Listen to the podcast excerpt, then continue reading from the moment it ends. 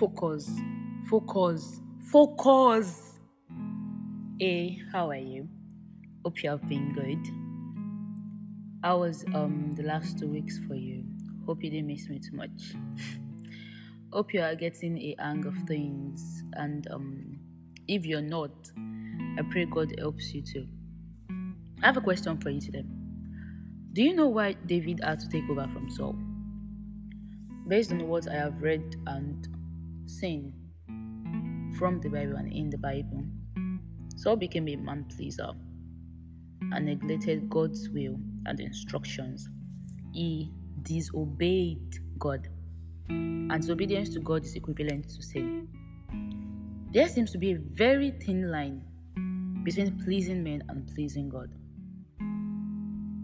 The Bible says we are in the world, but we are not of the world. But being in the world and being of and for Christ, we have to mingle with the world to bring the world to the word. W O R D.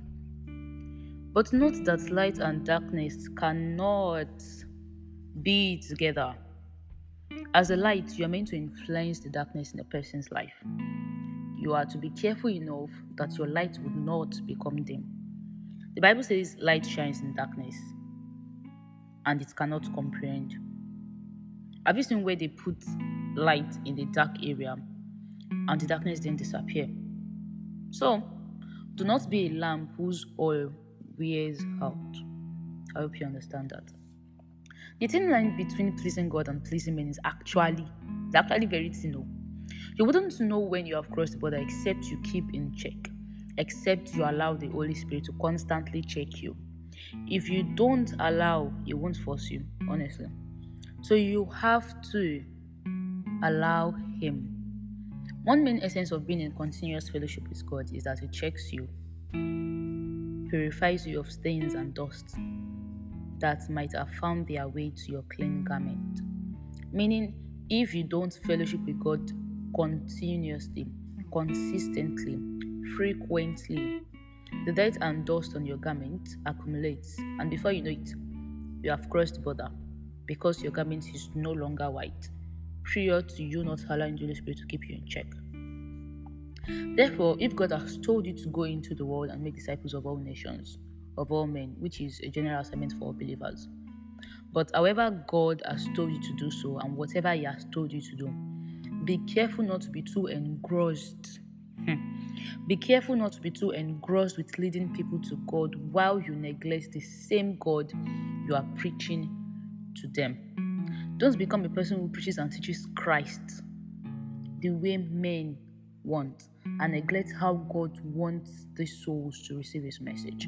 You are living for God, not for men, as a believer. So do as it says, not as the world tells you. There's a line in one of Victoria Orenze's song ministration that stuck in my head. It says, It is good to please, it is good